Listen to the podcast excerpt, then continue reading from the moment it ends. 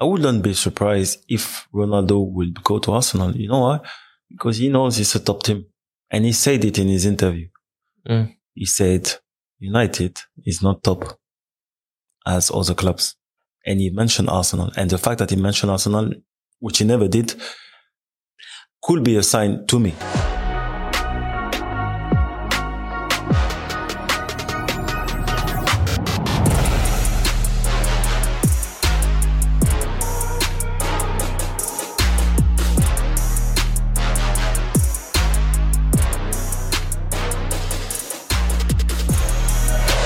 Today, there are no formalities. Today, there is no room for small talk. But before we tune in into this amazing, legendary episode, guys, please make sure to subscribe to our channel, Higher Take, on YouTube and on all streaming platforms. Walid, you're a Chelsea fan. But today we have a Premier League legend with us in the building. So would you like to take the floor? I would like to give the floor to this legend today here with us, Bacary. Merci beaucoup. Thank you so much for being here. I'm a huge fan. Thank you for inviting me. It's a pleasure for me to be here. Of course. I mean, Maher is right. I am a Chelsea fan. So not too fond of Arsenal, but I, I do love your style, what you have done throughout the years. It's amazing. Uh, I'd like to start by asking you, how are you doing today, Bacary? How's your, let's say, football retirement going? Although I know there's many businesses, you're always busy, but like football retirement, how's it going? Alhamdulillah, everything is, is good. I'm living the dream, living in Dubai. I moved to Dubai one year and a half ago, obviously. I stopped playing uh, in MLS 2019 unexpectedly, but you know, it's part of life. I received a text message from one day to another, so I had to to take decision rather picking the family side or or focusing on football. And for me, it was all done. So alhamdulillah, I had a good life. I had a good career. It's a dream, It's a dream work because you know you have so many people who are trying to make it, and I had to readapt and readjust. So I focus on business. I moved to Dubai in the meantime, and I'm fully happy here. Amazing to hear that. Is it difficult, like after such a long career in football, uh, you know, to like stop playing and retire? Like, is it difficult mentally or it's fine? Like, do some people, uh, some players struggle, you know, after the retirement? I can understand that people struggle because we are used to one life. Since we are 14 years old, we are part of football. We live football, we eat football, we listen to football, we speak football.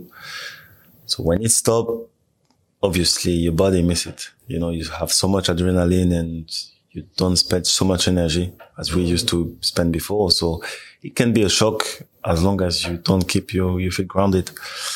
I think you have to be able to, to live your own life, football life and mm. separate it with your private life. You have to find the right balance while you're playing. If you don't do it, it can be a problem because while you play, all doors are open. Yeah. And people are your friends and people contact you, people mm. call you. Anything is easy if you want to get. yeah, When you're retired, it's different. it's a bit difficult. Yeah. You have less calls suddenly. You have less friends and less visit unless you live in Dubai because Dubai is attractive.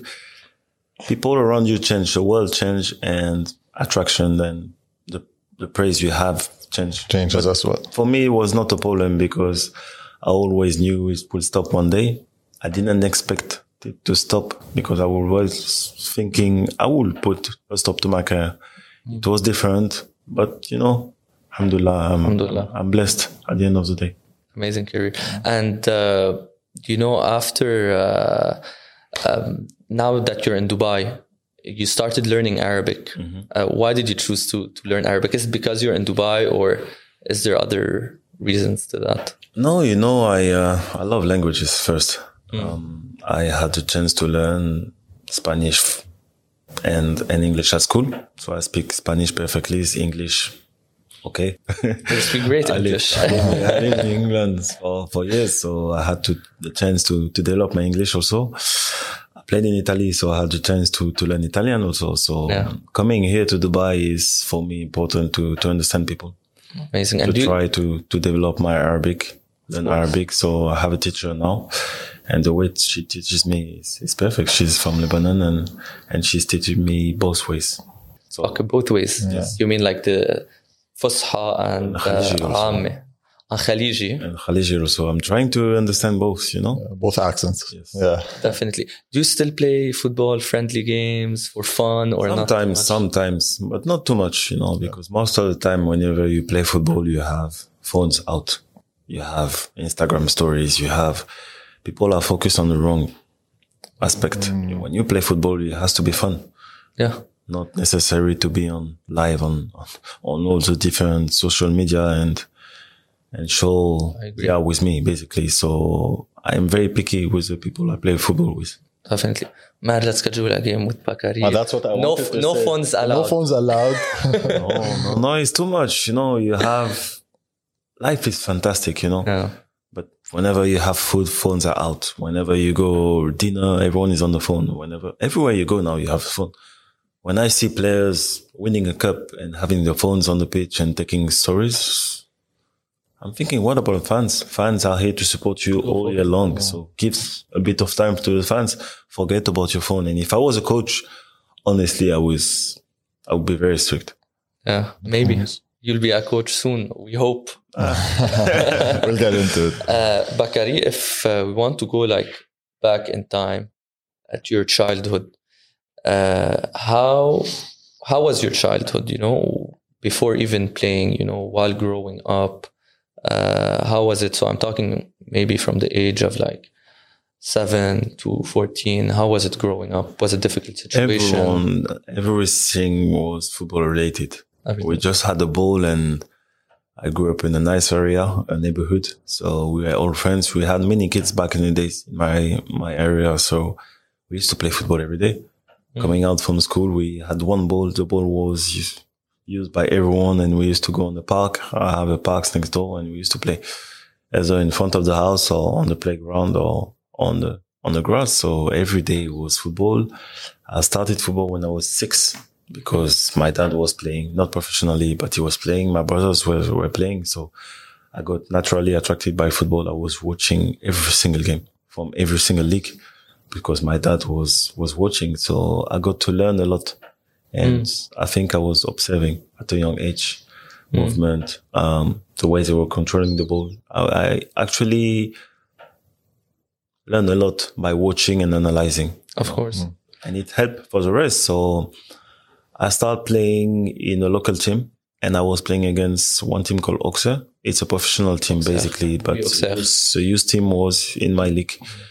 So since six, a young age, I used to play with them and I used to destroy them. I was on the front foot and to me, I was just analyzing how players were moving on the pitch. Who was fast? Who was slow? Who was good with the ball? Who was good on, on his right foot, left foot? I was analyzing everything and that helped me a lot. And this is probably what Pep Guardiola is doing. Mm.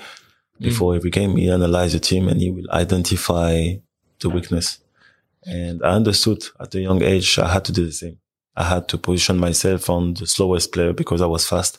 Mm. And basically I learned that way. Oh, okay, so since the childhood, you're very analytical in how you used to study the game.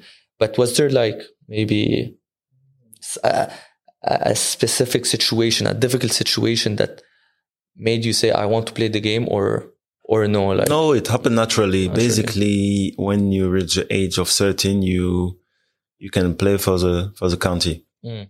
So you make a selection, of course. I was selected to play for the county. And whenever you play for the county, you play for the region. So the four coun- counties of my region met up and we made a tournament to create the region team. And this is where you have scouts. So the scouts from Auxerre, my first professional team was there and, and contacted my parents. He sent a letter to my parents because they wanted me to join the main academy. I was 13 years old back then. So what happened is they invited me for four days, but I didn't feel comfortable. you didn't. Thought, no, not at all.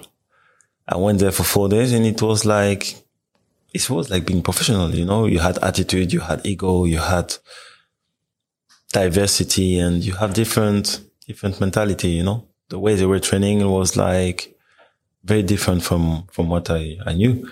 Uh, I was training maybe once a week back in the days, on Wednesday mainly. They were training every day. So technically I was different. Tactically I was different. Uh, regarding everything, I was late, you know, regarding my development. and I didn't feel good. And I think my dad felt it. My dad was with me. He felt it. And regarding school, it was not perfectly structured. Also, you know, the, the teachers used to come in the academy. The, the kids were not going to, to school. You know, the environment was only football related. My dad didn't like it. So he said no. I didn't go. And, uh, he said to me, you need to pass your exam when you're 15 before going to college. And then we'll see. So two years later, they contacted me again, but to go to something called foot, foot etude. Foot Sport- etude. Sport etude. Yeah, sport etude. So it's a mix between schools, Schools. and Uh, that's and- a very good step, I think. Yeah. to me it was perfect Yeah. because I went to normal school. I mixed up with, with all, all the kids, all the students, but we were training basically the week. My mom, she used to drop me on Monday at 5 a.m. Wow. Wow. car park on my city. I used to take the bus for one hour. So no one was talking to me because the, the guys on the bus was going to a different school. Mm. So I was alone basically every Monday morning at five. So most of the time I was crying because you leave your family behind, you leave your friends, your friends behind. So for two years, it was a real challenge. And when you come, you go directly to school. We were in a dormitory. So I used to come, get showered, go to school, eight to 12, then train from 12 to 1, going back to school 1.30 to 3.30 and going back training 5.30 to, to 7. So I jumped from one training session on Wednesday to, Wow. to having one or two a day. Yeah. So the first three months was challenging. Honestly, it was very tough, very, very difficult. That was definitely hectic. I feel like Yeah, I mean, spending all day, uh, you're dedicating your life to, to football. It's football études. Tu, tu Sport, sport, sport études, études. yes. Après le sport études, c'était pour euh, combien d'années t'as, fait ça? So that program is for three years. And then you signed with Zen, I think. Uh, I was basically spending the week there, but bef- because I was promoted with my local team, I stayed playing in a local team. That was possible. So I used to spend from Monday to Friday at the academy. I was sleeping in a, in a college. Um, but every end of the week, I was going back home. But it was difficult to to join school and Of course. Yeah. because you have less time to study. Whenever you have homework to hand back, Mhm. don't have any. exactly. Don't have any time for you. Yeah, and I feel like anytime. especially at a young age when you're moving like to a new life and like uh, you have so many new responsibilities and you're trying to make it, so it's always hard to manage between the life that it's we're hard. The to. first year was hard, so my school level dropped. So I went for you know it was I was usually very good, and I dropped to ten out of twenty. Yeah. So to me, it was ego. Uh, my ego was really bad because I was thinking how I became average at school, you know. But when you have less time to study, you know, most of the time you go train until seven, then you, you go dinner, you go up in the dormitory at eight, eight thirty is school for one hour. Nine thirty they switch off the light. You have your own light. But Oof. when you have mathematics to unpack, history, geography, Yeah. uh, philosophy. Most of the time we were sleeping at 2.30 to wake up at 6.30. Wow. So you needed to adapt. First year was challenging, honestly. Mentally, Yeah. very challenging. Mentally, physically also. Yeah, definitely. Bacary, you stated that you started playing football at six years old. And I'm assuming this is where you found your passion because your father used to play football, your friends, everyone in your neighbor used to play football. But when was it that you realized that you have like naturally gifted abilities or maybe capabilities that you are different from these people and you were like one step higher than all these friends, obviously to make it professional and to be the person you are today? Well, from a young age, uh, I think the parents from my, my friends I was playing with made me feel different because I used to score. I was striker back in the days. So I used to- Striker. Watch this guy. I used to score goal for fun, to be honest. I was just having fun. I was just playing football, enjoying, not thinking about the, the game itself. But some of my teammates, when we used to concede a goal, were losing their head. I never, I was always peaceful, thinking, you know what, we conceded a goal, but we win. I'll score. No problem. I had so much confidence in myself. That was crazy. I was fast. I was very small. Until I was 15, I was, I think at the age of 15, I was 165 centimeters. Ah, okay. Wow. I was small. Yeah, yeah. I'm 178 today. Mm. but I never had any worry about how I will develop. But at a young age, I was playing for my team, but I had also the chance to play for my brother's team. Uh-huh. They are two years older. So I had two games on the weekend. At some point, it became too much. My dad stopped it because I had knee problems, uh, growing problems. So yeah, even with my brother, I was very comfortable. I was scoring goals and, and, and when obviously when Auxerre contacted me, that, that changed everything because I was going to a different level. So when I reached Auxerre the first weekend, I played with under 17 years old. But the team above was missing players. So they called me on the bench and I played maybe 15 minutes and I scored. To the So, uh, keep an under eye on the- 18. Yeah. Yeah. Under You 18. know, senior team. Senior team. Yes. yeah, no. You know, uh, the, maybe the fifth level Wow. of, of senior before professional and I scored. So following weekend, same. They called me with the team. I scored. So I played the full season. I was under 17, but I played the full season with senior team. I played with guys who used to have daily jobs. So the physicality was different. Mm. The way they were treating me was different. And because I was putting shame on them, they tried to destroy me physically. So I had to play differently. I had to learn and analyze differently. But I still got away with it. I finished best striker. Of the, You were a striker. I was striker. Ah. I finished best striker of my, my team. I scored many, maybe 14, 15 goals that season. And at the end of season, I was called off with the team above. Wow. Yeah. so You were was you first the, on one of the youngest, yeah? I was one of the youngest, yeah. So I was I was on the bench, and I was thinking, look, now you reach that level, you need to adapt to that level and become the best player of that level, and I did. So the season after, I was called with the team above on the bench. You know, gradually, I I, I climbed steps, steps. And when I reached the team above, I was on the bench and I was thinking, okay, now we reach that level. You need to adapt to that level and become the best player of that level. Yeah. And I did You were doing until, until I reached a reserve team. And Yeah. when I reached a reserve team, I remember we played the game in uh, in North. Twenty minutes to go, and the left back got injured, and I was playing on the right flank back in the days, and the coach moves the right back on the left, Okay. and he asked me to play the last twenty five minutes on the right back. On the right back. Okay. So I played, but to me, it was not football. It was pride. Because the guy, you know, you have tricky guys. We were away. You have the fans. Most of the time, young guys, they want to make fun of The defenders. someone if us defenders, you know, they want to put pressure on. And I remember I was like, you know what? 25 minutes, you're not going to pass me. It was pride. It was not hmm. even football for me. The guy didn't pass once. Wow. Yeah. So at the end of the game, the coach came to me and he was like, I think we found our new right back. he was amazed. And everyone came to me like, "Oh, did you ever play right back?" I said, "No." He said, "No, you're lying." I said, "No, I never played right back." I swear, you never. I, ne- I said, "No, I never played right back." And he goes like, "But how do you do that?" So well, it's not football for me. It's pride. It's like if I'm on the street, the guy was not going to pass me for fun. And he goes like, "Okay, okay, okay. Uh, you know what? Wednesday we talk." So when they comes, and it was maybe one month before the end of season. So you have players on trials. And he said to me, look, you were amazing. Uh, how did you do that? I said, I don't know. He said, look, I have players on trials, so I need to see them on their position. One is playing striker, unfortunately for you. So you're going to play as a central midfield, like N'Golo Kante or right back, because some players are missing. I said, let me go right back. I'm not a midfield player. So I went there. I did well during training session and I finished the season as a right back, maybe three months, like a star. yeah. Honestly, the way I I was playing was crazy.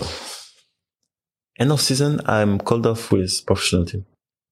End of season, you were with the professional team. Yeah, Done. and I was amateur. I just had a license, no contract. Oof. So basically, any team in the world could have come for me and signed me because Yeah. I didn't have didn't have a contract. contract. and they wouldn't even pay to get me. Oof. Yeah. So the only choice for the club to sign me was to sign me as a professional because I was below Yeah, below the age of 18. Uh-huh. Which team was it again? Auxerre. Auxerre, still with Auxerre. That was a team of Djibril Cissé, uh, Philippe Mexes. Yes, yes. Uh-huh. I yes. was training with these guys. You were training with Philippe Mexes Yeah. and Djibril Cissé. Wow. Yeah, yeah, yeah. You were I like was a young kid. I was 19. Yeah. I was 19, so 19, no contract, amateur player, like any random team. So I was like not ashamed. I was thinking, okay, you know, I'll show you what I can do. and you did. And I did, but I was amateur. And some of my teammates in reserve teams and professional, so I was upset because I was mm. thinking I deserve as much as, Yeah. as them, you know. And he told me, no, you only play four months. I need to see you for a longer period. I said, okay, I'm off. You told him you're leaving. Yeah. He said to me, what do you mean you're off? I say, look, I trust myself. I'm off. If you don't trust me, I'm off. He said, no, you cannot leave, but you can understand we cannot sign you. I said, I don't care. I'm off. If I have to go to a second division team, I will go. But I know my quality. I know I'll be the best one day. And he said to me, no, no, you cannot do that. So next minute, I have the coach from the first team calling me. the next minute, the coach. he calls me in the office and he goes like, okay, you've been doing amazing, but you know, we cannot sign you professional. I say, it's fine. I don't ask you to sign me, but I'm off. Hmm. And he was like, oh, you have confidence. huh?" I say, yes.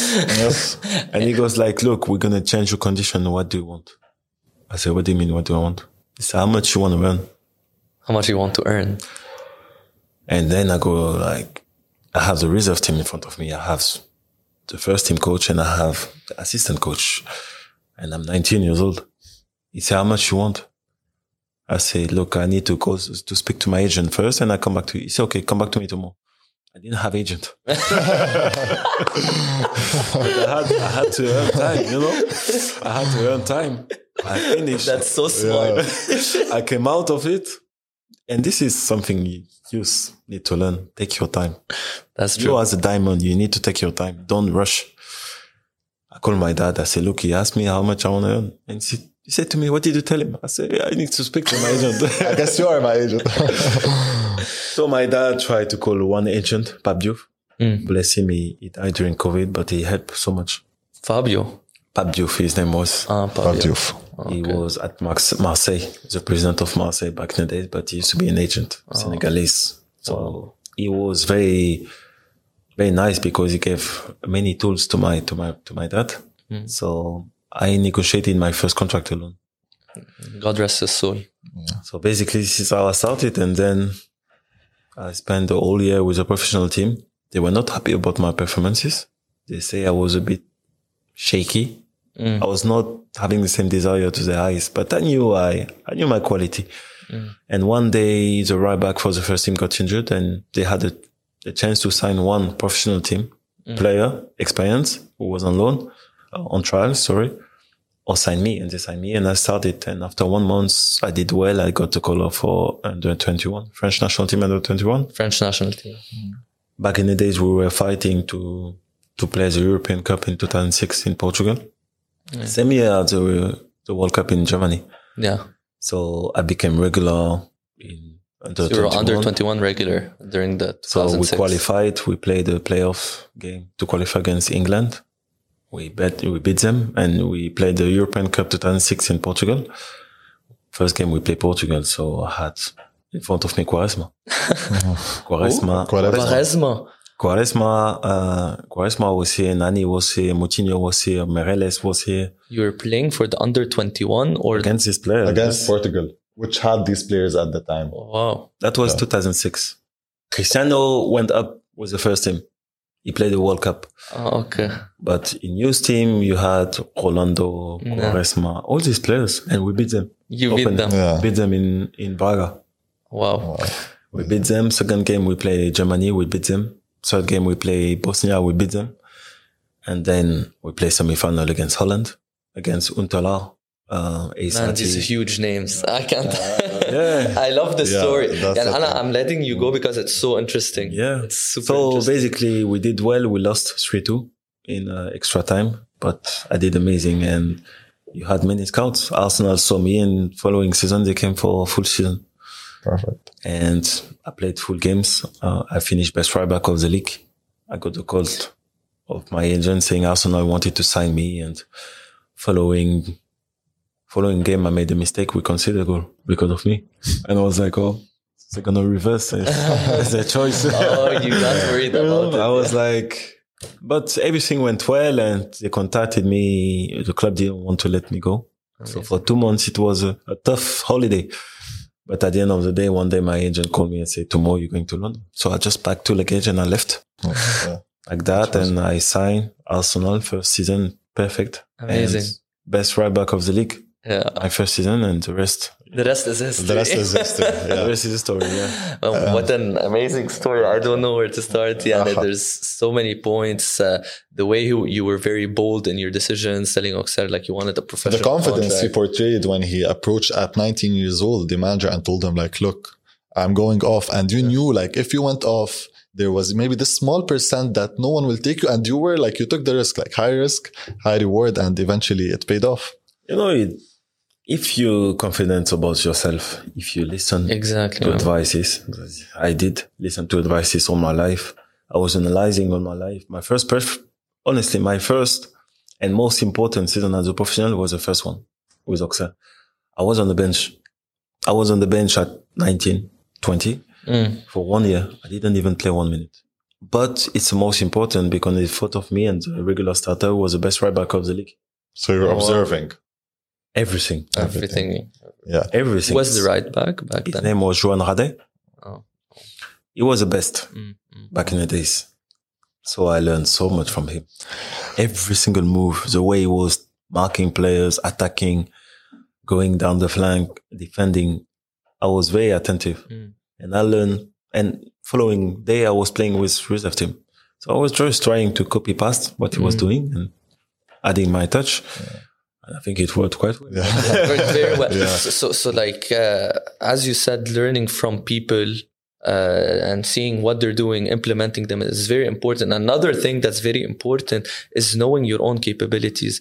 And you knew the gift you had, and that's why you were taking these extra steps and, and, and pushing yourself, which is something I totally, res- which is totally amazing. Uh, another a question that I have, I know when you were young, who was the what club was your dream club? And I know Arsenal was an amazing transfer, obviously, but like, did you have like one dream club that you wanted to join while you were young? No, I used to like all teams. You, I you was- didn't have a favorite team? When I was young, no. It was changing depending on who was first. I'm with the winner. but basically, I used to, you know, I was a football addict. No matter who was playing, I was watching and I was loving football. So I could love Real Madrid, Barca. I could love Tottenham. I could love United. Chelsea. I could love Chelsea. as long as the team was playing well, you know. But obviously, when I was a bit older and when I was playing for Auxerre, I was watching a lot Arsenal Arsenal. because we used to go hotel and in hotel games are late, are, are late in France. I used to watch Premier League games on at 3 p.m. in France. Most of the time you have Arsenal playing because you had many French players. It was a French club. uh-huh. So I identify myself that's the true. most, the most to French. Arsenal and, and then Abou Diaby was at the academy with me in Auxerre. Oh, wait. So he Went went to to Arsenal. So I Yeah. used to watch Arsenal mainly. Wow. And you manifested this club. Who was uh, your idol while growing up? Football idol? Uh, s- someone that you looked up to? I love George Weah. George? George Weah. He was playing for Paris Saint-Germain, the striker. He Oh. won the Golden Ball. He he won the gold. Oh, wow. Yes, back in the days, obviously Zidane. Zidane. Zidane. Ah. Zidane was something, something special, honestly. And you- Watching him play was, you know, it's, it's, it's crazy because, and it's the same analysis I have when I see Neymar and Messi playing. Mm. We're using the same ball, but the outcome is so different. You know, the way they play with the ball and the way they feel comfortable with the ball is totally different than to everyone. Everyone is had a different relationship with the ball. And when I see them playing, I know how difficult it is just to shuffle your body across and to feel natural, to make step over. And, you know, it's not natural. It's something you get when you're young most of the time. And if I had one regret, it's not having a pre-academy Mm. in my life because until I was 15, I only have one training session a week. That didn't stop me from being professional because I'm a quick learner and I was listening and I, I'm a hard worker, but I wish I could have their quality, you know, and their relationship with the ball because the ball for them is Very natural. Like very Supernatural. super easy. By the way, on this point, obviously you previously mentioned that you were having fun when playing football. It was very comfortable. You were scoring on all your friends. If you had 15 minutes and you conceded a goal, the manager would put you in, you would score, you would win. So it was very like natural, very like talentish for you. But I want to talk to you on the challenge part of things. So, uh, if you can give me like maybe a reason or two, like what's the hardest part of becoming a professional player, especially in your journey?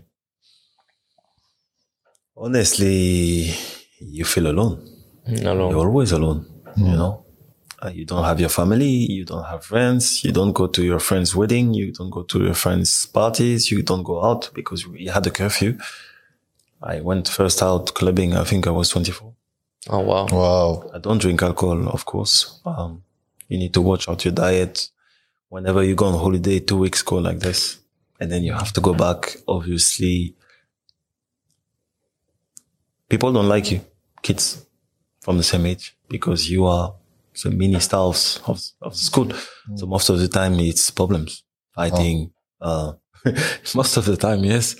And I, I was blessed because I was getting on with everyone. I didn't have.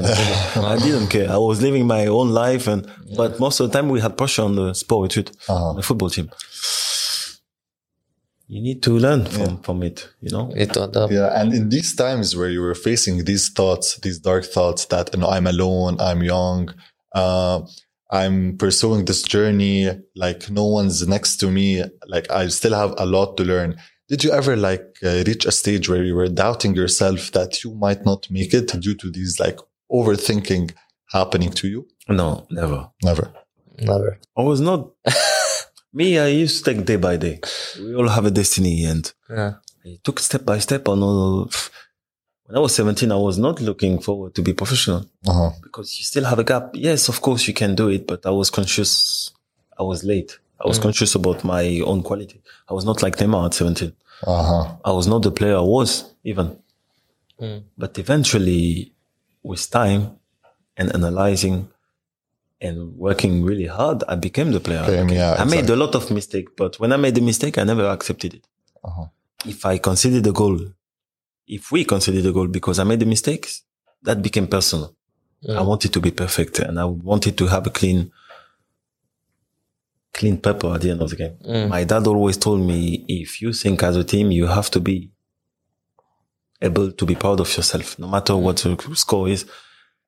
And whenever I was playing, of course, I was thinking about the team. I was thinking about the team performance, about winning. But I was thinking about my performance.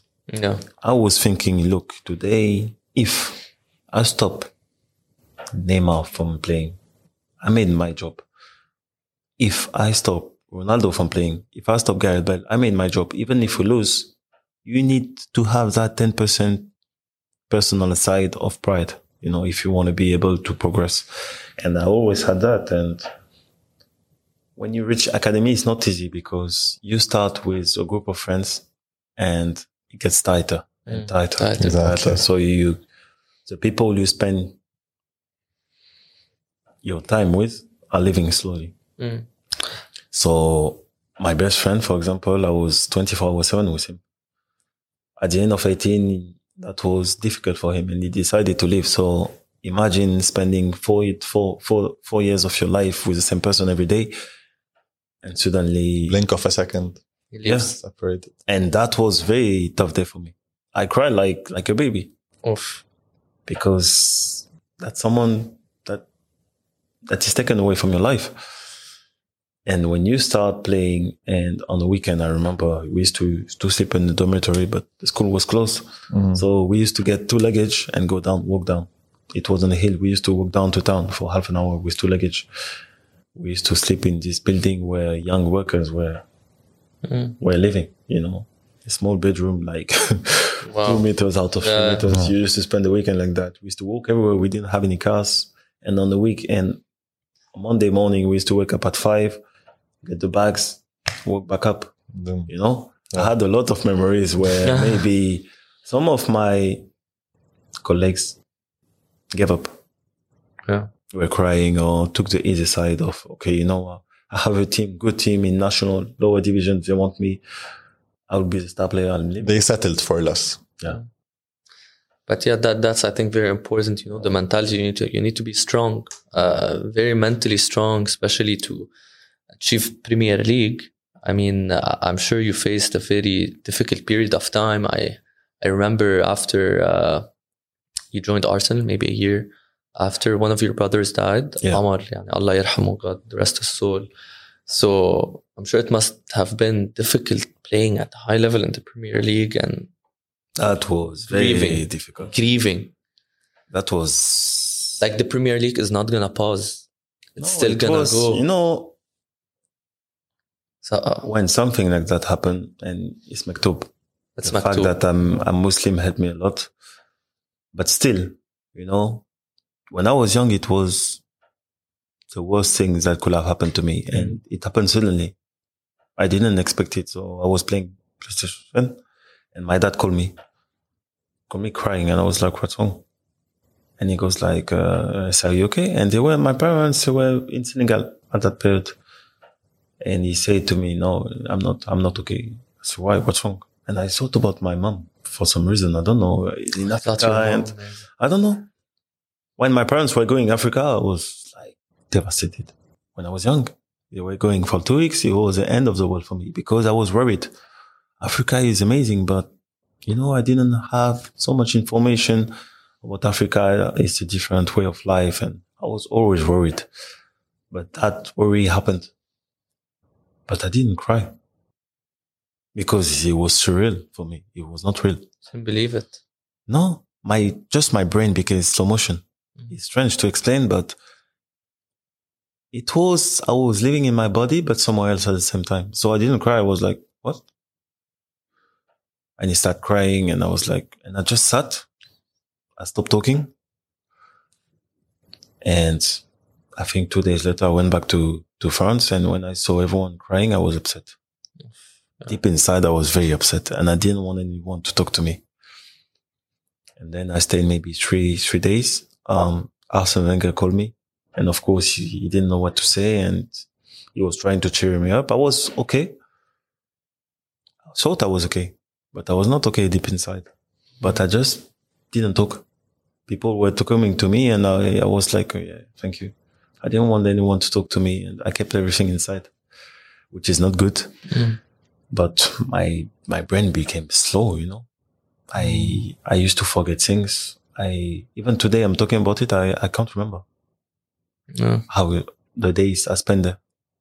It's like my memory my memory deleted. I can't remember. I remember reaching, but I remember going hospital, seeing him, and coming back. But everything like disappeared from my head. My memory is erased. It's it's strange to explain, you know. Definitely, it's a Uh, then experience. I had the choice to go. Well, my dad talked to me and he said to me, look, either you come to the funerals in Senegal and everyone will come and look at you and take your energy and come for you, not for your brother and come to watch and see your reaction and, or you can go back and maybe trying to think differently, you know. But, and then my uncle one morning, the day I was coming back to, to London, he took me apart and he goes like, you know, now everything is on you. I was 24. Mm. I say, what do you mean? He say, your family is going to be okay if you are okay on the pitch. Wow. Wow. Yeah. Yeah. That's So it's a big pressure. it's a huge pressure. and he yeah. was right. He was hundred percent right, and It's your not dad fair. was right. And it's not fair, yeah, but he was right. That was the reality. You know, he say, if you are okay, they're going to be okay. If you are doing well, everyone's going to be okay. Yeah. If you, f- if they feel you are down and your performances are down, They're gonna feel worse. So you had a huge responsibility. It's Yeah. difficile. and I remember crying when he said this to me because I was thinking it's not fair. not fair for you. It's not- I was thinking it's putting not all the pressure. He on was you, right, and You but cannot yeah. grieve. And this is when I felt emotional. And that morning I woke up and first time I saw my parents crying also. That was difficult. And I was leaving back to London. So I went back and luckily we had the game maybe three days later or Mm. four days later. This is, you remember when we played against uh, United, we lost 8-1, Yeah. It too- yeah. Yeah. Yeah. 8-2 or whatever. That Wow. was that weekend. Wow. This is why I didn't play the game. Oh. Okay. Yeah. I didn't speak. No, the press didn't know. No one knew. But later we had the game against AC Milan and I played the game. Yeah. And I think it helped me a lot being on the pitch and sharing moments with, with the guys. And the guys were good to me, you know. They're The good. team were good to me. Um, Gael Clichy was really good. He took my family with, with his family, um, away, you know, and, uh, and it was good to, f- not to forget because you don't forget. Yeah, but, for sure. But to like, you know, playing for me was a way to get away.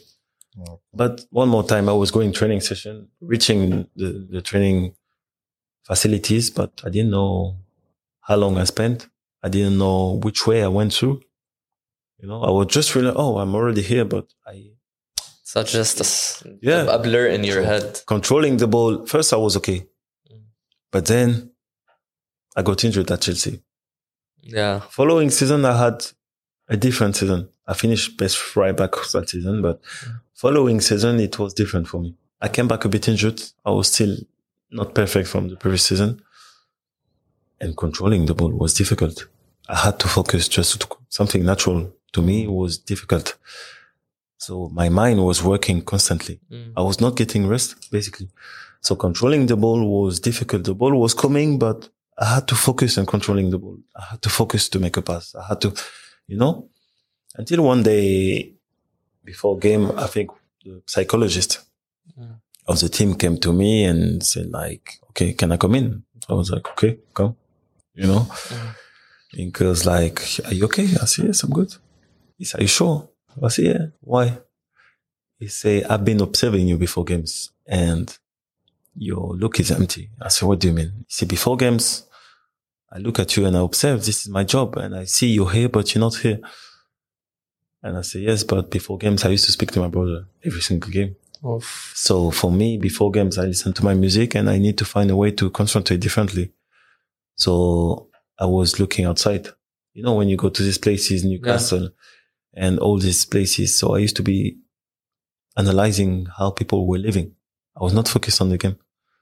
I had my music on, but I was looking outside and watching the kids running outside and watching the house, the cars, people, the behavior, anything but not the game, you know? You're not focusing. You- the- the- No.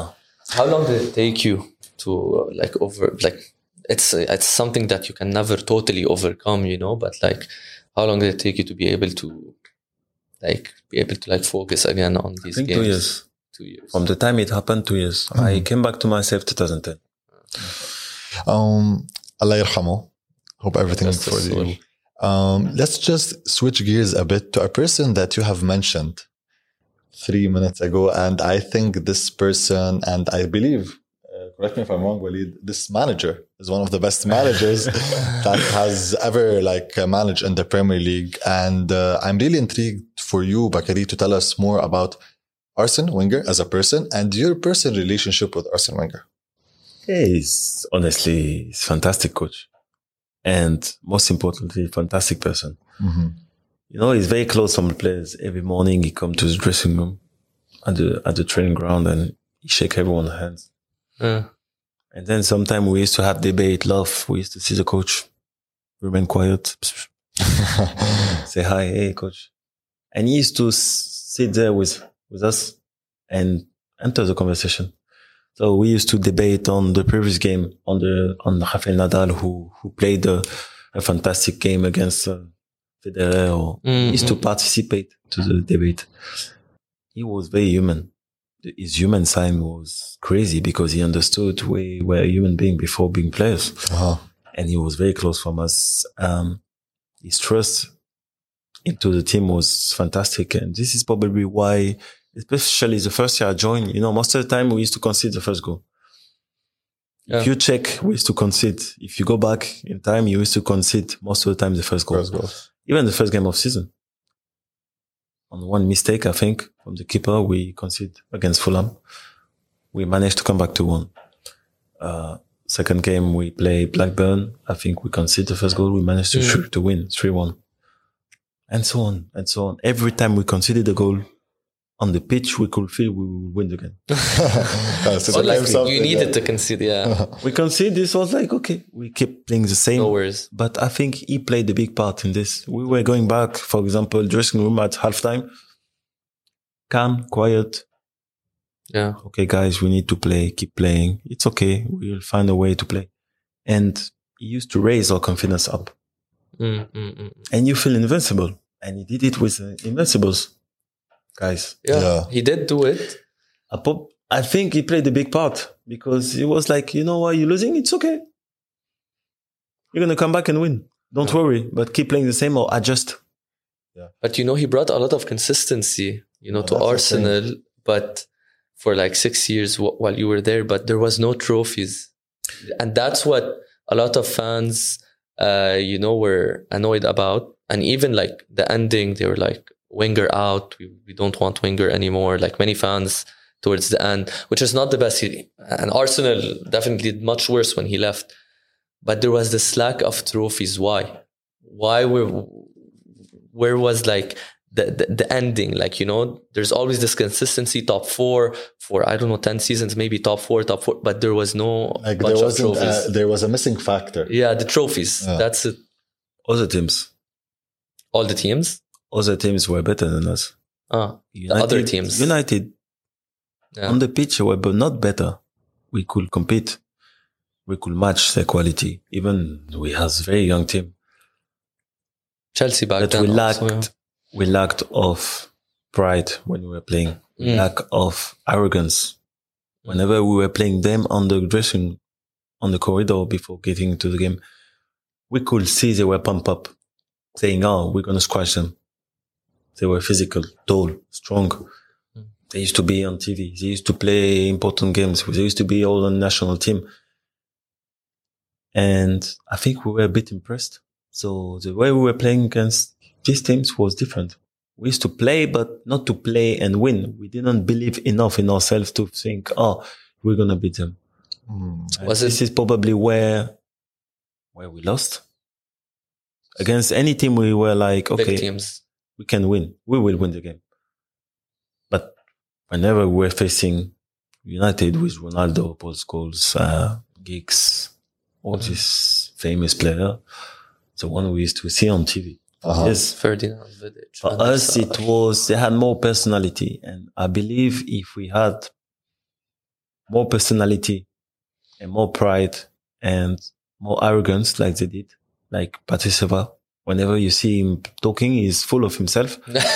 He's full of Yeah, yeah, yeah, yeah. arrogance, but he, that made him the player he is.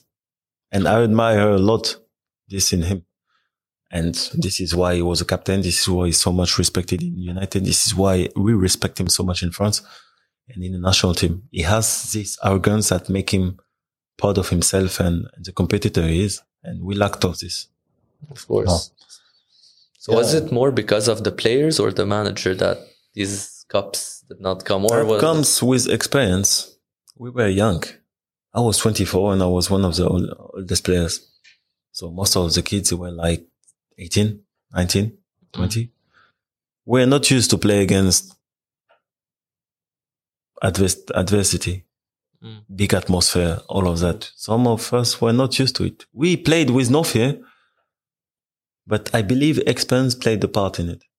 You need to be- experience you need experienced players. And coming back to the World Cup, when I see Spain today, you can have as much quality as you want if you don't have experienced players in it. yeah they're young It's difficult. spain is young now And I think they're going to struggle probably for the same reason. Bacary, we talked about Arsene Wenger, but now I want to mention another manager, and that is Pep Guardiola, a manager that you managed to play under as well. Uh, if you had to compare both styles, both approach to the game, what would you state as like a main difference, and of course, like a commonality between Arsene Wenger and Pep Guardiola? Hmm. Totally different. world. totally different Totally different. Yeah. no similar Uh, you have Arsene Wenger, who is like a dad to us. Um, give room to the mistake. Understand players' philosophy. Um, patient. Mhm. Who will give you your chance if you had a bad spell. two games. You won't be afraid to play you again. And then on the other side, you have the perfection, of the coach who doesn't give room for mistake. Little. Um, who is very strict about the diet, the discipline, um, the fact that you have to respect rules on the pitch. If he tells you you do something, you have to do it. If Mhm. he tells you you stand here, don't be one meter away from where he told you to stand because you're on the bit on the bench with him next week. No matter how good you play, his focus is more on the other teams. Mm. Arsene Wenger focus on Arsenal. Team. team. Pep Guardiola used to focus on the other teams, and I was mentioning before he was identif- identifying the the, the weakness of the Mm. other teams. He will tell you who you have to press Yeah. and the way to follow if you want to hurt your other team, because he will have watched the weakness of the other team. He will have ident- identified their weaknesses, the players, the center back who is less comfortable with the ball. He will tell us Make sure he receives the ball because he's not so comfortable with the ball. Okay. okay. Don't give the ball to the one who can use it perfectly. Mm. So the way we were pressing was calculated. The way we were standing on the pitch was calculated too. The way they come out from the back. It's analysis of the other team, of the other movement, of the other player's position. Most of the teams play differently. Arsenal were playing towards and because of our positioning. Mm. Man City is playing regarding the position of all the other teams. So they're clever. They play around with you. If you press one way, they will know which player is free. Depending on how you press, if you close one relationship between me and and you, they will find a way to get the ball to him by using another way Adjusting. Adjusting, Adjusting. Constantly. So the Yeah. first year was a bit of challenge because you need to understand and be able to do that at Quickly. a quick pace. Especially under Pep Guardiola. Mm. Yeah. Yeah. So we made mistakes, of course. We conceded goals, we lost games, but the following season they went over 100 points, and I'm not, I'm not surprised. So interesting. Yeah, Bacary, did you when you moved to City, did you ever worry about the fans? I mean, the fans were a bit upset, It but was like different. Arsenal fans, Arsenal fans, when you left, they cannot be upset. they cannot be. How? I gave my life for the club, seven years. You went to a rival, ish. Back then, Okay, but why they didn't keep me? yeah. It's easy to blame the player, but back in the days, okay, I stayed seven years at the club. My first season was amazing. I changed contract. I extended my contract two years, 2014. Hmm. I kept the same contract 2018, 2014. I never asked any money. I never been to the coach office and complain. I was on the pitch every single game. I was sometimes a bit injured. Van wouldn't know. I was sick. Van wouldn't know. I lost my brother. I was on the pitch. So I gave my life for the club. Yeah, uh, then they need to respect Then the decision. club came and talked to me to renew the contract October 2013, two months before I was free agent. Mm. So to me, I was already free in my head. Too late. They should have talked earlier. You said it. Definitely. It's not a problem. I still have Arsenal in my head, but at some point, I want to feel love. I wanted to feel loved. They loved me, but you know, contractually, it was different because two months to go on my contract. That's definitely late. Is there a part of you that thinks they may have took you for granted since you spent seven years there? Arsenal, no. I had an amazing relationship with everyone at the club before the family club. I was home. I was in London.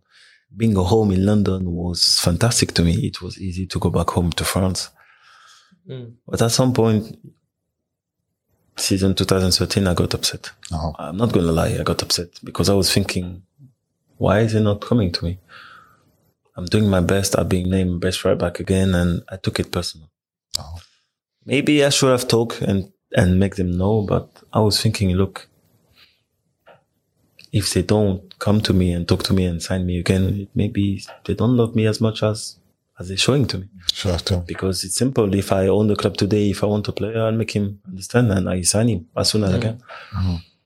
They didn't for some reason. I never asked why, but you know, they had their strategy. Maybe they will think, okay, he's a nice guy who'll never talk and not complain. But at the end of the day, with two months to go, I had and I knew I had a ton of teams who were showing and would show love to me. Mm. So I was thinking, you know what? That's a sign that you don't have to push things and you just have to follow what happened. And I left. And uh, you know, other players left uh, to, to big clubs. Van Persie to United. Nasri also went to City. Did that also push you to to also like up? I went way? honestly to the team who showed the interest, love, the most love. That's important. That's the very most important. interest. Yeah. Uh, Liverpool shows some love, but the problem with Liverpool is I didn't want to live in Liverpool. Ah, you didn't want to live in Just Liverpool. geographically. That was the reason I was not so interested in Liverpool. I love, I respect the club so much. It's a fantastic club, one of the best clubs in the world. The fans are amazing. Mm.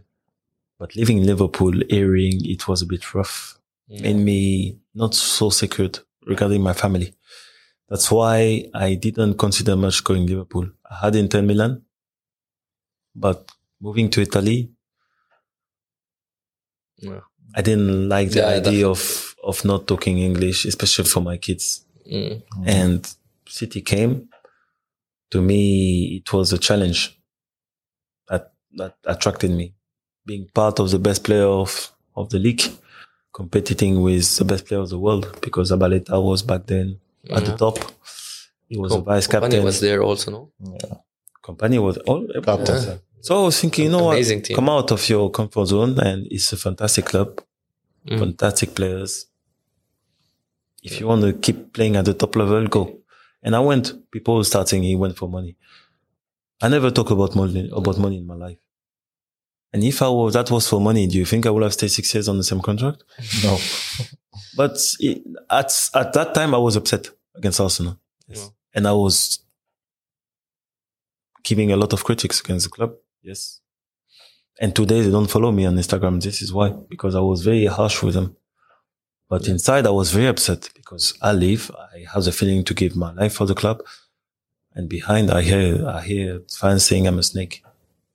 Me, a snake, and I was very upset. I was super upset. Listen, first time I go back to the club, and I know it doesn't represent the club itself. It doesn't represent the fans because I'm still loved, and everyone, even today, I, I meet Arsenal fans. They are praising me, Mm. but as a player, hearing I'm a snake, going on social media and see they insulting me, saying I'm a snake, I left for money, I destroy my career, or for what? I was yours. But That's true. I mean, you dedicated your life. You were a loyal player, No. to be honest, top performing, and uh, I go back to the club. First time I go back to Arsenal, they booing me every time I touch the ball. A part of fans. Do you think it's nice? that's not nice. And you know, like you- that's not nice at all because, like, to be very honest, when che- when Lampard left Chelsea to go to Manchester City, I, I never showed any envy towards Lampard. I'm like, I, I know he did a lot for us. He went to Manchester City. I'm a Chelsea fan, huge Chelsea fan. Uh, but yeah, and even when he scored, he didn't celebrate Lampard when he scored on Chelsea. He went to City, he scored on Chelsea. Like, We still have a lot of respect for the club of played. course. And I'm sure there's fans like me who did not take it the way, but there are al- always Oh, you have of fans. Look, it doesn't represent the fans one more time, but coming back home, Mm.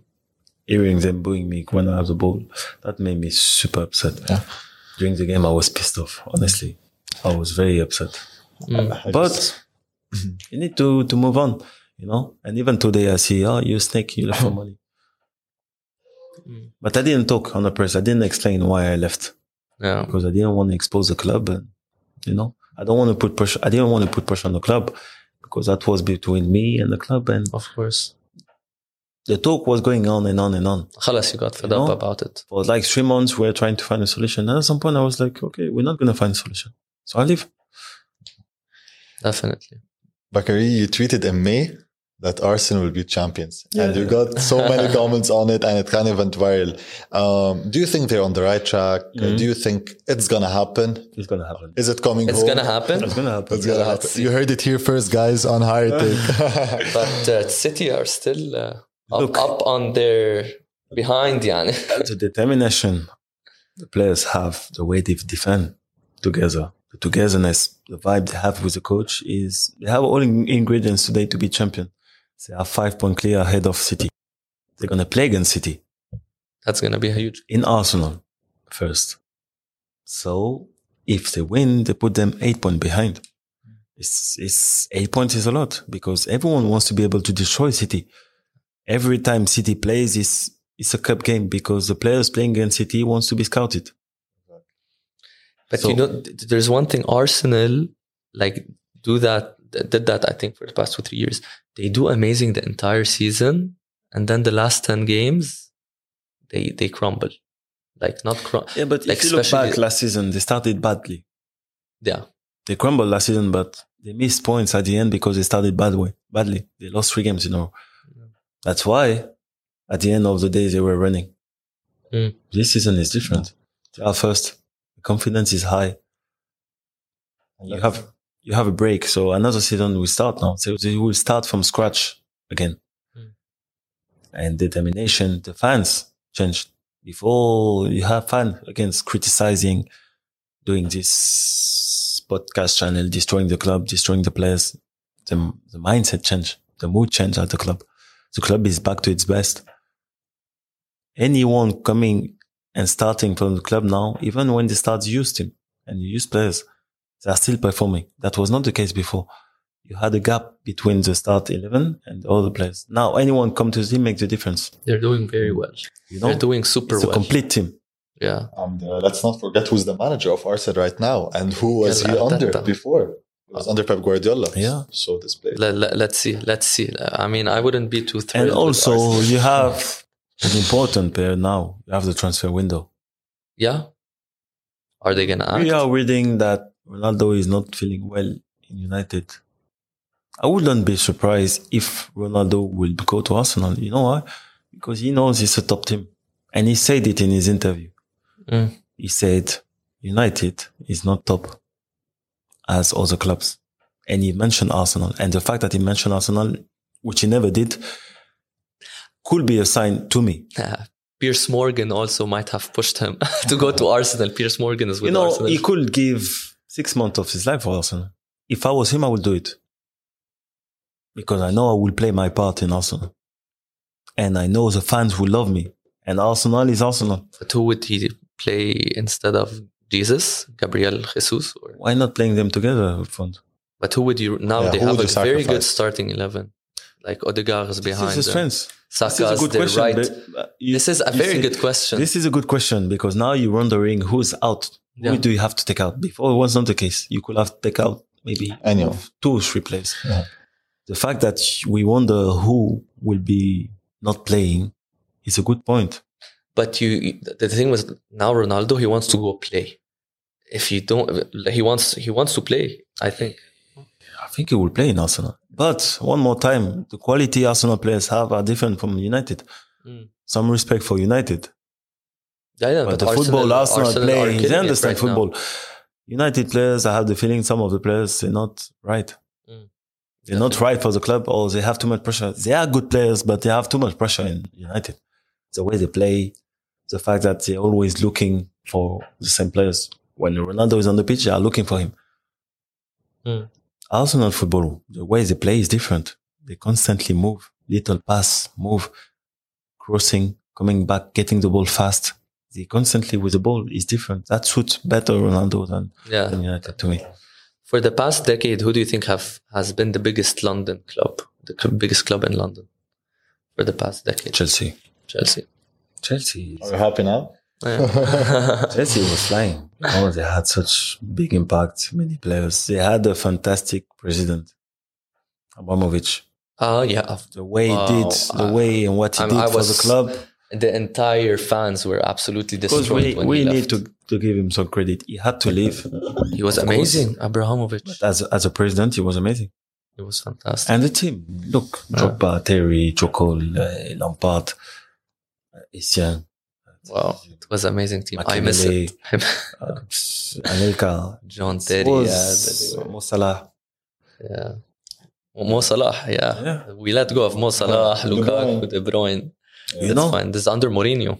No. the, the, the, the way and the sport director was also Marina she was Pe- doing. uh, Marina was is amazing. Yeah, No, we have to give her credit because most of the time when you see a lady at such a position, you you know you have guys criticizing. she "Oh, was lady," our or- secret weapon. She was not. She This was is what I'm talking weapon. about. We need to give praise to her. Yeah, amazing. She's a lady, place. but she can do as well as other guys. And today shouldn't be a problem to hire ladies in football. Some of them are very competent, and she's a proof that she can do well. You know, definitely agreed. Uh, I want to ask you before because we still want to talk about the World Cup. Uh, I don't want to take too much. Just quickly, Champions League. Who do you think has the best chances winning it?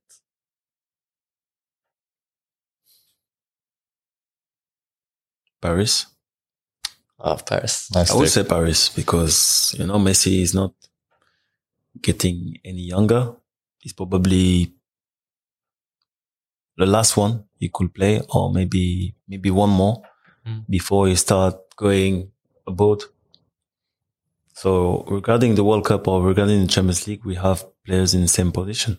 Benzema is getting old, I want to say. So even Madrid is really important for them. They are used to win the competition and they did last, last year again. But I think Paris, Paris has been waiting too long. Too long. Too But long. about- I think they're cursed. Paris, like every time, but because this year also They also used to be cursed. Yeah. Now the way they play in Champions League is different from the way they play in the league. Mm, The way they press is different under this coach. yeah. But what about City? City, even they, they they've been waiting for it as well. I'm worried about City because whenever they reach the last quarter, Semi-final, core, yeah. They shake. it's they play differently. You know, I'm not sure they can cope with the pressure. Mm. It's different vibe when you play Champions League. It's different atmosphere. It's different way of playing. And most importantly, everyone analyze it You know, they know how they play. Mm.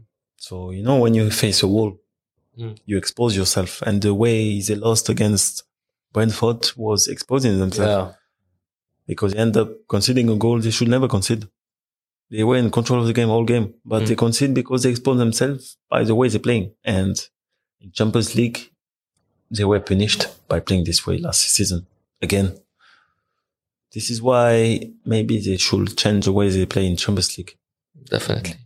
Uh, before entering the World Cup, just the last subject I would like to tackle.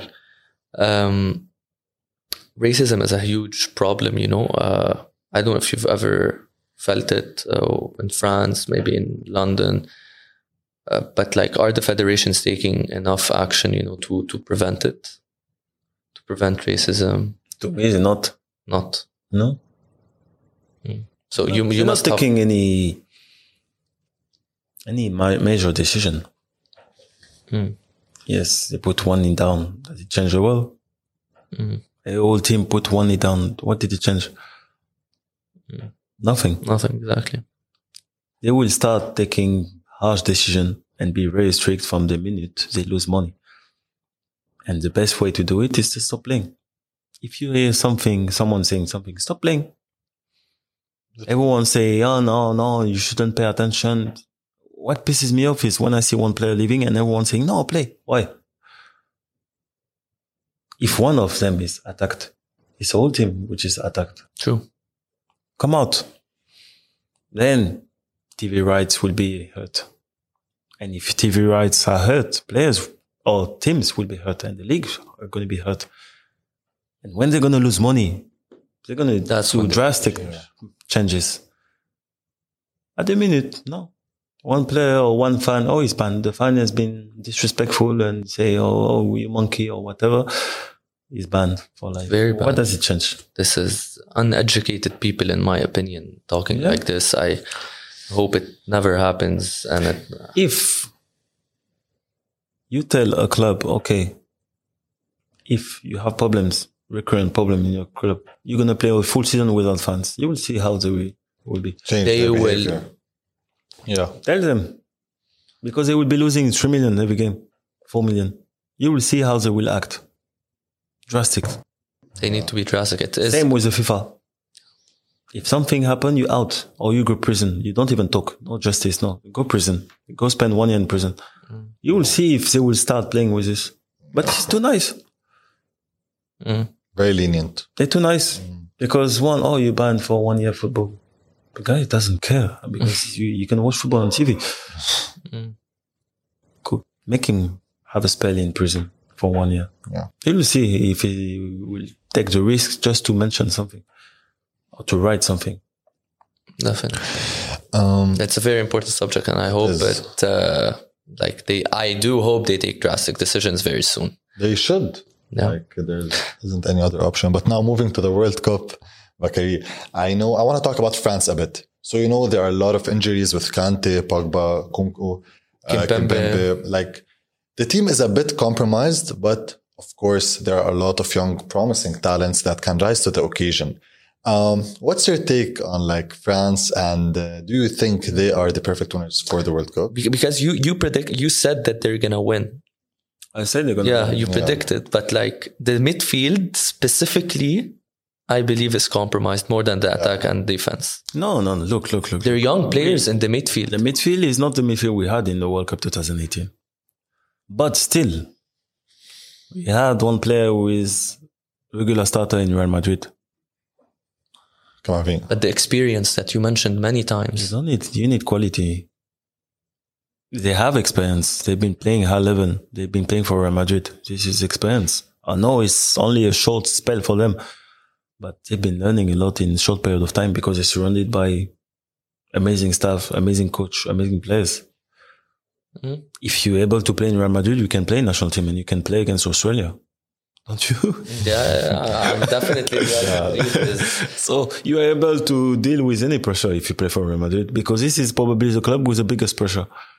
This is our midfield. We have Rabiot. He used to play for Paris. He's a top top quality player. Rabiot, yes, no, I think now He's Is a top Juventus player now, maybe. Now is it Juventus? Top player, top top organization, top player, top top team. So- you know, and they have Mbappe, yeah, who's amazing, but I don't know if it's something he has on the field sometimes or outside the field. Do you think his ego maybe get sometimes gets in his way? I don't know if he maybe he doesn't have an ego. I don't know. Maybe that's what's just portrayed from the media. I believe he has to protect himself Mm. by showing a strong image, by being arrogant. So people at least stop talking. Mm. If people start maybe looking for something, he would be arrogant and shut it. This is what Ronaldo did yesterday yeah, or before yesterday. I don't know. that, no, yes, yes. He came and he said, "Look, if you have to talk, talk to me." That's arrogance. And not my team. Yeah, All we say is arrogant. No, he's shutting everything before it goes too far. Talk to me. He's ready to face him. Mbappe is not scared to face anyone and to reply what he's thinking. It's his personality. Of course, he doesn't suit to everyone. And people will relate the way he is with the press, with his performances on the pitch. It's different. Mm. But he was not, he was 18. He's growing up. He has personality also. He is human being. So you're not the same at 18 that you are at 20 or 22. But players and people want him to be like, like he was at 18. No, he's a different player, different image, different personality now. He's probably the best player at the minute in the world. Mhm. So of course, he's the way of being will change. It has to change because everything's changed around him. He has crazy, crazy salary. I think he is well raised. Um, crazy salary. yeah, but look, he's still assisting and scoring every weekend. yeah. So he can have maybe arrogance, but he's still performing on the pitch, and this is what we want. And I'm not worried for France because you have Giroud. Yeah, Giroud. He's been criticized a lot in France. It was when I was playing, he was booed every time he, he touched the ball, whistled because Benzema was not in the squad. So fans were against him because of the Benzema not being in the squad. That was not fair to him, but Not at all. He hold, he held his head right every game he was scoring. Amazing player. You know, he's probably the, the best player at Milan- AC Milan.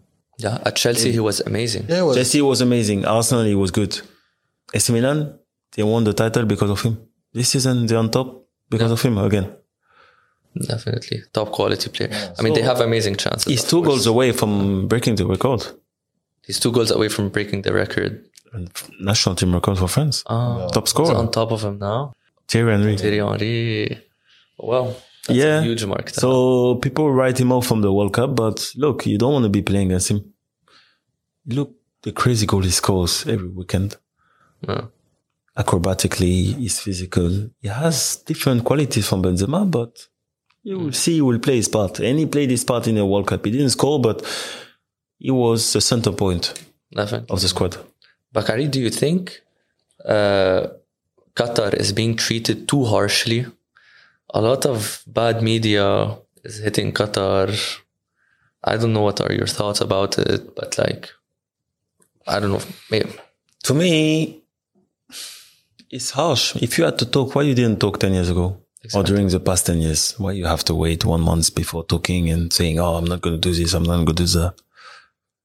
The only, not critics, it's not a critic, but analysis I will give was about the rules. Hmm. I think they should have agreed on rules and never change the rules. If you don't want alcohol, no problem. No. But the fact that they were okay with it with Budweiser, for example, with that company, sorry. Mm. and then last minute they're saying no. To me, it's not fair, and I'm against alcohol because I don't drink myself alcohol. If someone drinks, that's his problem. But we need to respect the rules of the country. They are the hosts. They decide they are home. We need to be respectful for that. Of course.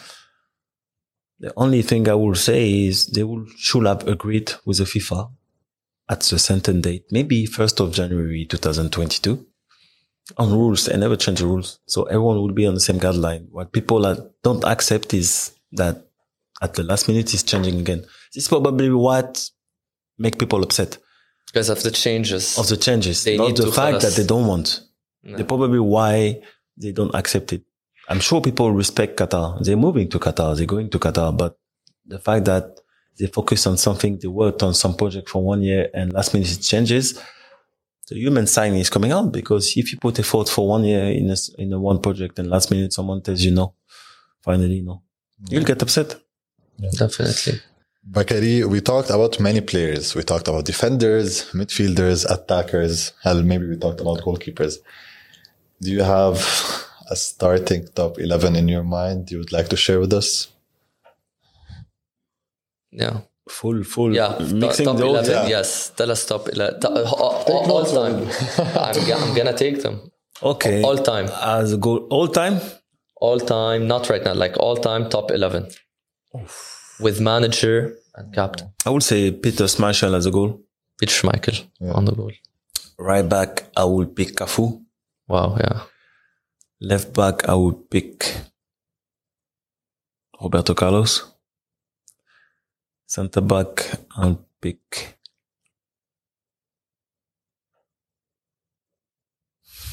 Hmm. Stuff. Um, Maldini Mm. and Vidic. Makelele. Um, Zidane, of course. Ronaldinho. How much is that? You still have three. Makelele, Zidane, Ronaldinho. Yeah, you still have three. Yeah. Maradona, Maradona. Pele. Oof. It's a very offensive team. And Very offensive. maybe I should pick a most defensive player. Xavi. Xavi. Yes. Wow. Wow, I love that selection. Okay. But it's weird. No Ronaldo, Messi. No. No. I said Messi, no? No. No, you did not I say didn't give- Messi. No. I think And who's the manager? who's the manager who will Manager? Fabio Capello. Fabio Capello. Fabio Wow. Capello. Yeah. Although he didn't do a great job with London, with England, sorry. Well, it was difficult to make a great job with England. He had, uh, England was he had fighting amazing against players. Yeah, but England, the problem with England, they were fighting against their own players. The press was for a long time uh, fighting against their own country. So No. if your player feels the country is not behind, how are you going to play? This is what happened with national team, French national team. We used to go national team and feel the press was against us. Mm. We used to travel with them before games. So they, you switch on TV, you see they're talking like about you like a piece of, hmm? Mm. and next, next day they walk past you on the plane. So how would you react? If I speak badly about you and you see me sitting behind you, how would you feel? A lot of pressure on them, yeah. And then again, they were telling everything that we were doing on the plane. If we smile before game, oh, or they not focus. Yeah, you can't put that kind of pressure on the players, to be honest. But then that's why we had problems in World Cup. Mm. There were build up of of tension, tension, build up, build up, build up for years, and until mm. Bacary, just a couple more questions, maybe a quick one. Ronaldo or Messi? Messi. Why? To me, is naturally gifted. I have a lot of respect for both of them. One symbolizes work in Ronaldo and quality, and the other one is just different. He's gifted. It's a, he's a joy of. It's a, he's a, he's a present of God for football lovers. Yeah. Messi is uh, definitely on a high level. Uh, talking about Ronaldo, you've seen what happened with the interview. Do you sympathize with the player or you think he shouldn't have acted this way? I think he was right. I agree. Thank you. I think he was right, hundred percent. Yeah. You don't you don't call Ronaldo after all he did exactly. at the 88th minute. Mhm. You have football rules. You have you have rules when you Respect. play football. You have you have a code. You have codes in football. People probably don't know that. As a coach, you don't do this. You don't, you don't call a player such. Call a young player, okay, at the 88 minutes. Don't do that with Ronaldo. People will say, "Oh no, he's human being. He should be treated like everyone." No, No. you cannot treat Ronaldo like that. At the end of the day, he's Cristiano Ronaldo. Yeah. People should not forget that. If let's say if emblematic coach was not doing well, we had the case in Arsenal. Do you think the way Arsenal uh, fans treated Arsene Wenger was right? 22 years. He gave 20, 20 perfect season. yeah. The team is not doing well. So the team is out of 20 seasons, they're not allowed to do so-so one season. What do you think? Do you think football is planned? But the way is it, and that was pissing me off, and that was I was harsh with the club. The fans have to show respect. and appreciate, appreciative. You have to. Like the, the, the, the, what Arsenal has done for 20 years, Arsene Wenger has done. People need to appreciate that. What Ronaldo has done his entire career, people need to appreciate Yes, he's he has all the right to talk, because to me, United is not showing respect to him mm. after what he did for the club. Not at all. what he did for football. Honestly, they they, they disrespected him. They, they, they, they Yeah. There's even my friends, they support United and they're like, put Ronaldo on the bench. I'm like, you guys are crazy. and he was a top scorer last season. Yes. And like, I- I'm like, I wish he came to Chelsea. Like, so I think I, that's, c'est dommage. Huge disrespect. Huge disrespect. You know what pisses me off today? I believe clubs they give too much power to the coaches. Mm. If I'm the club, if I'm the owner of the club, I will say, you know what, respect him. 100%. He represented United through all his football career. He was our player. He was a baby. We put him on the scene.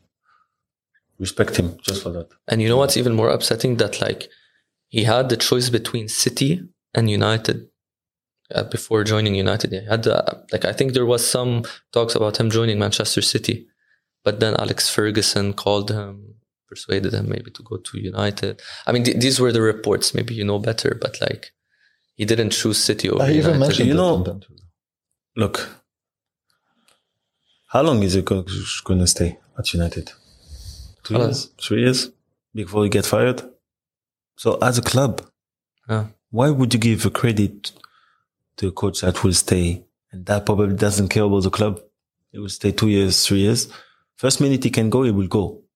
He will resign or he will go. Yeah, He'll get fired. Okay.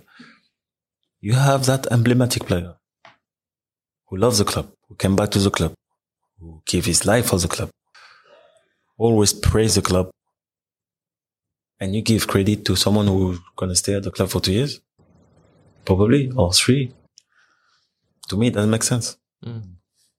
You have this lifetime player who has United image. I don't see Ronaldo as a personally as a Madrid player. I see him as I remember the best images from when he was at United. Mhm. He did amazing for Real Madrid, but I identify him more to As a United, United, exactly. as a United. but now but they you- ruined that. But you prefer giving credit to someone who, doesn't care to the, from the club. And on top of it, who plays player who plays well starting? Mm. I'm sorry, but if I talk football, some of the players shouldn't be starting over him. Of course. I don't want to mention name, but they don't deserve more than him Of course. to be on the bench. And if I have to pick between a young prospect, which is doing nothing, no assisting, no goals, what a difference. But you play him saying Ronaldo is not Agreed. I hope the situation changes. I think it's deteriorated. I hope he finds the right club. I would be happy if he joins Chelsea. if Even I if, was him, I would have left. yeah, I agree. I would have resigned already. And I would not be upset if he joins Arsenal and actually wins the Premier League. I wish them. he can go Arsenal and destroy United. It would be such a storyline. Like imagine him leaving Manchester United, joining Arsenal. Playing United and he destroys them. This is my wish. Bacary. uh, Ronaldo, if you're him, go, yeah.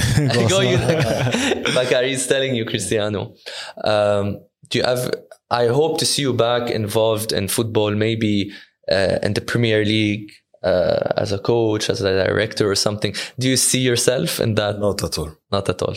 I'm always a quiet guy. I don't speak much. I never spoke much. That's why I never been captain in any other team. My task was to be good on the pitch, not talk. I was thinking about maybe going to coaching. I'll still pass my coaching badges, but I don't want to be coach. But still, um, I opened one academy here, Bowlers Academy in downtown. So basically, we are trying to build athletes in you in Middle East. We want to create that type of ecosystem Yeah. that allowed kids to develop themselves. So we're going to be working on coordination, speed, balance, football understanding. And we want to change the mentality because you have quality here. You have 90% of expat, Mm. but you never see one of them reaching Europe. Why? Exactly. The belief is different. You have to give these kids credit and belief in themselves. And this is why I'm trying every day when I train with them. I push them. I don't accept the fact that they cannot pass the ball without opponents. They miss a pass. That's impossible. I'm very harsh with the kids, but they have to be conscious. It shouldn't happen. They get away too easily here in Middle East with it. It sh- shouldn't happen. The way you pass the ball is different here and in Europe. Of course. They pass the ball, floppy pass. Shouldn't be. It's a strong pass. Don't be scared to, to, to hit the ball perfectly. First, you're going to make mistake, but you get used to it. And this is what I'm trying to change here and I'll change it. You know, I'll change the relation they have with the ball. I want them to be comfortable with the body. You know, to be comfortable with the coordination. They're not coordinated. I see it every day because when I train the kids, I see it late. It doesn't mean they can not change. I change. I prove myself that with work you can change, but it takes time and you have to be behind the kids, Mm. you know? And what I did during COVID, I made an app, football app. Football app. This is a secret. Okay. Is it out yet? Exclusive. Is it on It's not Apple out Store? yet, but it's on my phone. Okay. So I did an app. So basically, it's like kind of mentor, Mental. mentor, mentor. Mentor. Mentor. So basically, what I did is I'm answering people's question regarding football. Because I always had the same question in my life. How do you defend on Ronaldo? How do you defend on Neymar? How do you defend on Messi? Uh, on crosses, how do you mark people? On corners, how do you mark people? What do you do at training? Uh, what do you hit before games? What do you hit after games? What do you recover? What? How do you stretch? Uh, what do you do when you're injured? So basically, I put everything on the same app. I split it in trainings. So physical Wow. training, uh, collective trainings. I reproduce with a with a platform. I reproduce training sessions and I explain the purpose of training sessions. Uh, I analyze goals scored. So if I see a goal scored, I can reproduce the action and explain was where the mistake was made. I speak about nutrition, wellness, injuries. Uh, contract. Contract. I explain contract. Wow. So if you have kids, or you will be able to understand contract. For people having kids, or even the kids themselves, they can Mm. listen to the content and kind of protect themselves and avoid making mistakes. So it's global, but When will you launch the app? probably December December. December. Looking forward. as soon as possible. But I'm I'm a perfectionist, so I spent two years of my life on it. I Wow. want the app to be perfect. Uh, Can't wait for it to best be Best of luck with your new application. Bacary, just a small section before we end it. And thank you so much for the time, by the way. I know Yeah. we said it was much less. Uh, a small quiz, uh, you know, about football in general. Trivia. So I'm gonna ask like three questions, and Maher is gonna ask three questions, and just to see like your knowledge. It's it's about football. So uh, you, I'll start. So the first question is, which player scored the fastest hat trick in the Premier League? Haaland. Haaland? No. Is this I, updated? No, no, no, no, no, no. It's Mo Salah. I, I, it's Sadio Mane. Uh, when he was in Southampton versus Aston Villa. But Salah beat the record now. He did this year. I hope this is not on This outdated. says two minutes fifty six seconds. I'm not sure if Salah had. I want to uh, double check, but we can go ahead with the second that would question. be the first guest to correct us. Uh, yeah, Wow. exactly. I think Salah beat the record, no? Fastest hat trick. Let's see in Premier League. Maybe he did it in uh, the Champions League. Let's see. Oh, it might be Champions League. Sadio Mane. It says Sadio Mane. Eh? It might be Champions League. I was wrong. It was It Champions might, League. it might be Champions. You see, because like it, it's Bacary saying it, like I might be wrong. No, no, no. that was Salah in Champions League. yeah. So Sadio Mane, two minute 50, 56 seconds. Okay. The second question. Who was it playing against? Because I want to be It's fighting. versus Aston, Aston Villa. Sadio Mane versus Aston Villa in 2015. 2015. I think he was still in Southampton. He was right. Yeah. Yeah. Uh, the second question: Which player with 653 games has made the most Premier League appearances?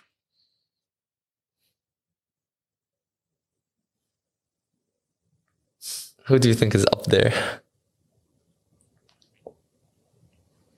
I would say someone like Gary Neville or I, I can give you a hint. Let's tell him the club. I think, Uh, Manchester City. Or was he Burnley? Yeah, It was but- both. He was both Burnley and Manchester City. And Everton. No, no, not Everton. Sorry, not Everton. Sorry for the confusion. Joleon Lescott. Uh, let me tell you, it's Gareth Barry. Oh Six- yeah, Gareth Barry. I forgot about him. Yes. Yeah, 653. Uh, okay, third question from me.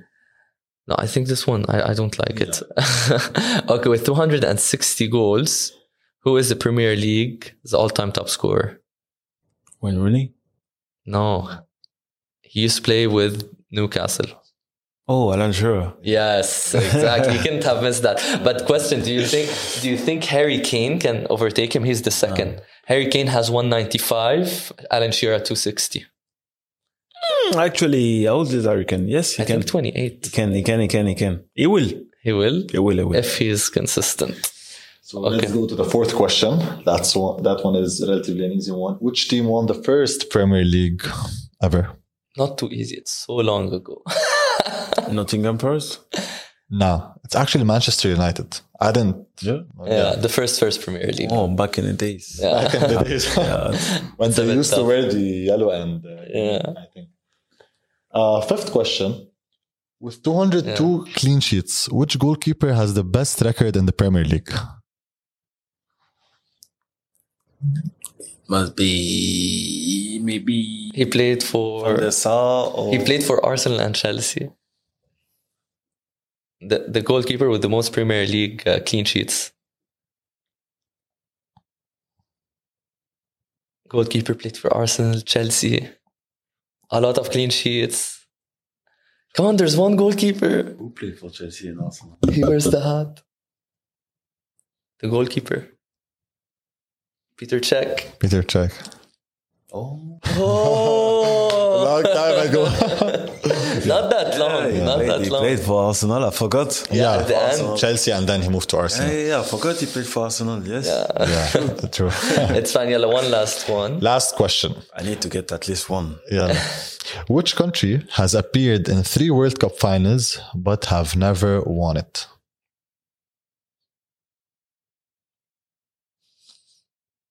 Let's give him a hand. They played yes. Yeah, Holland. Yes. Amazing. Biba. Yeah? Yeah. I remember because 2010. Yeah. Played Spain. and they Okay. lost. And That's Iniesta scored. I mean, this segment. Ba- Bacary, thank you so so much. It was really a Such pleasure amazing having you. Yeah, and uh, getting to know you even better, how you started, your thoughts and viewpoints about football. Anjad, merci beaucoup, Bacary. Thanks a lot. Pleasure. It's our pleasure. having me. And Of course, a pleasure. we have to say and we have to end it uh, by saying, can, can, can you say always have a higher take? It's our podcast. Okay. Always have a higher take. Great. Thank you, Bacary.